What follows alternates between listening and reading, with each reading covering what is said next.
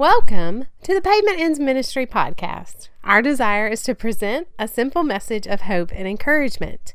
Here's our speaker, Reverend Douglas Huff. In the song God Bless the USA, Lee Greenwood sings, I'm proud to be an American, where at least I know I'm free. And I won't forget the men who died to give that right to me. I believe this to be one of the great songs of all time. But in honor of all veterans, I would like to change two words. I would like to say, I won't forget the ones who served to give that right to me. On Memorial Day, we remember those who died in the service of our nation.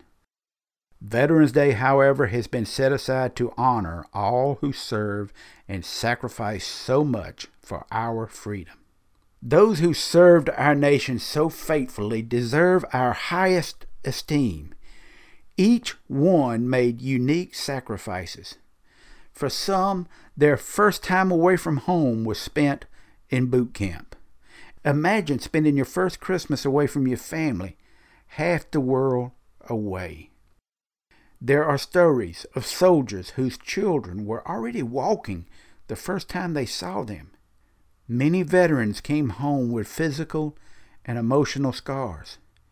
They all came home changed. They all deserve our gratitude and respect. We must always honor the ones who came home.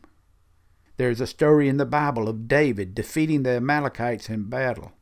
After the battle, some of the men who fought did not want to share the spoils with the ones who guarded the supplies.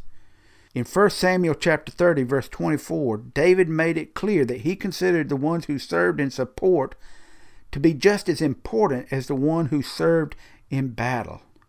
Not all our veterans served on the battlefield, and not all the veterans served in foreign lands, but they all served. Every soldier on the battlefield needs an army of support personnel behind him. It does not matter where they served our veterans all served faithfully, and they are genuine heroes. Thank you for your service. We always mean well when we say this, but I've noticed that most veterans seem to be embarrassed by the recognition. It is as if they would say, Well, I was just doing my job. Well, yes, they had a job to do, and they did it well. Veterans Day and every day a grateful nation should say thank you for a job well done.